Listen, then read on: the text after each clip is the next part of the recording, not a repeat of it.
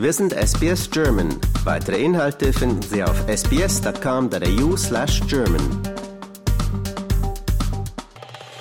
Ja, mein Eindruck war sehr pink, quietschbunt, aber ganz generell ist es ein gute Laune-Film mit durchaus ähm, ernsten gesellschaftskritischen Untertönen. Na, Untertöne ist auch ein bisschen untertrieben. Also die sind schon sehr, sehr deutlich zu sehen.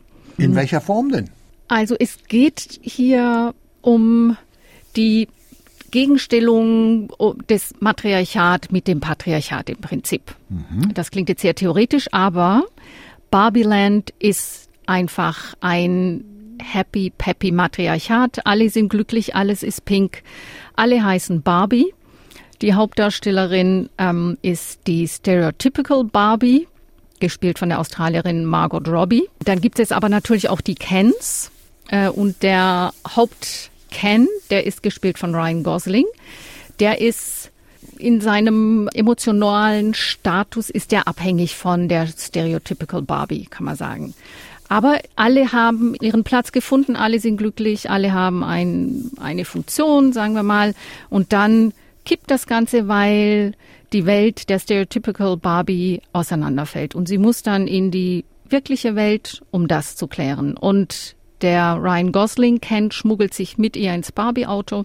Und die beiden sehen dann in der richtigen Welt, wie es eigentlich dazugeht. Ja, und der Gegensatz könnte größer nicht sein. Die Barbie ist natürlich geschockt, weil sie mit diesen ganzen Vorurteilen konfrontiert wird. Ja, also sie, sie will arbeiten, so wie sie es gewohnt ist und kann natürlich nicht. Sie wird ausgelacht, weil sie ein quietschpinkfarbenes Western-Outfit anhat.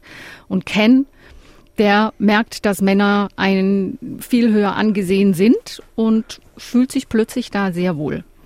Das nehmen die nachher mit äh, in das Barbieland und also durch Umstände geht Ken vor Barbie zurück und der stellt dann diese ganze Welt auf den Kopf. Und wo vorher Frauenpräsidentinnen waren, Richterinnen am obersten Gerichtshof, sind die jetzt quasi nur noch Dienstboten der Männer. Das kann natürlich nicht gut gehen in einem Film von Greta Gerwig, die ja sehr feministische Filme macht. Und das es nimmt dann natürlich eine entsprechende Wendung. Ich will jetzt auch nicht zu viel verraten. Ich habe vielleicht schon zu viel verraten. Aber das Ganze kommt daher mit sehr viel Humor, sehr viel Selbstkritik auch. Und es ist eine Parodie an Barbie. Ja, das ist, das ist schon so. Aber es ist einfach ganz toll gespielt. Der Cast ist fantastisch. Also Ryan Gosling ist, dem stehen diese blonden Haare überhaupt nicht. Aber er spielt da diesen zuerst so ein bisschen zurückhaltenden Mann, der nicht weiß, wo er hingehört und der, wie, wie er dann den Dreh schafft zum absoluten Macho, ist wirklich, wirklich toll. Also dieser Gender-Konflikt zwischen den Geschlechtern, der ist auch bei dem Film Oppenheimer spielte eine Rolle. Aber ich muss sagen, in einer Form, die man eigentlich nicht zeitgemäß nennen kann. Und zwar es gibt eigentlich kaum Frauen in diesem ganzen Film. Die erste Frau, die in diesem Film auftaucht, das dauert schon mal 20 Minuten überhaupt. Und dann taucht sie in einer Sexszene auf. Und darauf wird es dann auch nicht besser, muss ich sagen. Also es ist ein reiner Männerfilm, ganz besonderer Männerfilm.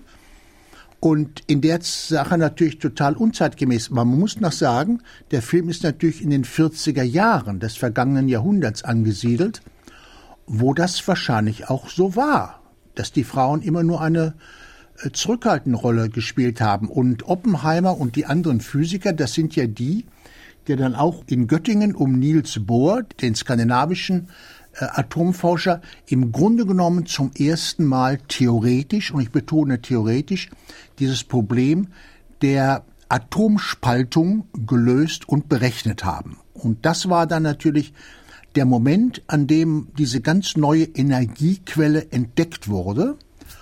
Und Oppenheimer ist dann mit diesem Wissen nach Amerika gegangen und dort hatte man natürlich auch darüber nachgedacht, was man mit dieser Entdeckung machen sollte.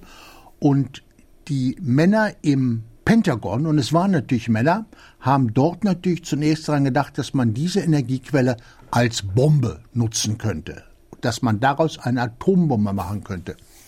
Und da wurde eben dann in Amerika unter ganz besonderer Leitung des, des Pentagon dieses riesige Projekt in die Welt gerufen, das Manhattan-Projekt, um eben die Atombombe zu bauen. Wobei man sagen muss, Oppenheimer hat ja die Bombe gar nicht gebaut. Er hat sie berechnet. Gebaut worden ist sie von Ingenieuren, von vielen anderen.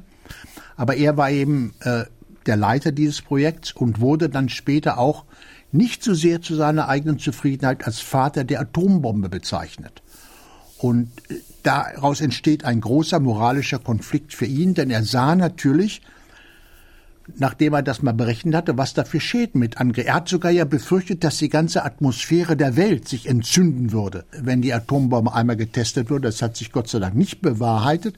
Aber wenn wir uns anschauen, was Hiroshima und Nagasaki an Menschenleben gefordert hat, dann war das schon schrecklich. Wobei ich sagen muss, dass interessanterweise diese Schäden im Film gar nicht gezeigt werden. Das fand ich sehr interessant. Also Frauen kommen nicht vor und die Opfer der Atombombe kommen auch nicht vor. Aber das innere Leben und Zerwürfnis von Oppenheimer. Ja, das wird natürlich sehr stark in den Forderungen gestellt. Vielleicht ein wenig übertrieben. Er kämpfte sehr damit, dass der Vater der Atombombe zu sein. Er hat dann auch eine Audienz, muss man sagen, bei dem amerikanischen Präsidenten und sagt ihm also, er habe Blut an den Fingern und, äh, und äh, weil er die Atombombe erfunden hat. Daraufhin sagt der Präsident ihm ganz cool, wieso, mein lieber Oppenheimer, ich habe doch den Befehl gegeben zum Einsatz der Atombombe und Sie. Es dreht sich dabei gar nicht um ihn. Das hat seinem Ego nicht so gut getan, nicht wahr? Aber ähm, es stimmt schon. Oppenheimer war der Theoretiker, die eigentlichen Einsätze und der Gebrauch und auch die, die, der Bau der Atombombe wurde von anderen Leuten gemacht. Der Film geht ja drei volle Stunden lang. Hält man das aus und kann der Film diese drei Stunden auch spannend füllen? Oder denkt man irgendwann so, oh, jetzt reicht's aber eigentlich? Es sind natürlich spannende drei Stunden, aber ich meine, man hätte auch Sachen kürzen können, ohne dem Film zu schaden. Aber es sind unterhaltsame, interessante drei Stunden. Und äh, ich muss gestehen, in all meinen Jahren in Australien habe ich noch niemals einen wirklich pickebacke volles Kino gesehen äh, und die Leute waren, saßen bis zum Schluss äh, still auf ihren also der Film ist schon beeindruckend, muss ich sagen, wenn auch vielleicht ein wenig übertrieben in mancher, in mancher Hinsicht. Hm. So wie Barbie vielleicht mit dem Einsatz von Pink und strahlend weißen Lächeln. Ähm, und, aber ich muss noch mal auf was zurückkommen, was du vorher gesagt hast. Du hast gesagt, Oppenheimer ist ein Männerfilm. Ich habe mal ein bisschen recherchiert und es gibt feministische Rezensionen des Barbie-Films. Und da ähm, plädieren viele dafür, dass der Barbie-Film tatsächlich von Männern geschaut wird, weil er eben so gut darstellt, wie mit Frauen im Patriarchat umge umgegangen wird und wie Frauen das im Matriarchat handhaben oder handhaben würden. Und ich war tatsächlich, ich war mit der ganzen Familie da, mein Mann, mein zehnjähriges Kind. Und wir haben den Film alle sehr genossen und wir haben alle was anderes daraus gezogen aus dem Film. Und das finde ich ist eine große Leistung für einen Film, der von vielen auch nur als Marketing-Tool von Mattel angesehen wird. Ja, bei Oppenheimer kann man vielleicht sagen, dass ich gehöre zu der Generation, die noch auf die Straße gegangen ist und gegen Atomkraft protestiert hat, äh, Atomkraft, nein, danke. Wir sehen ja solche Sticker heute noch in der Richtung.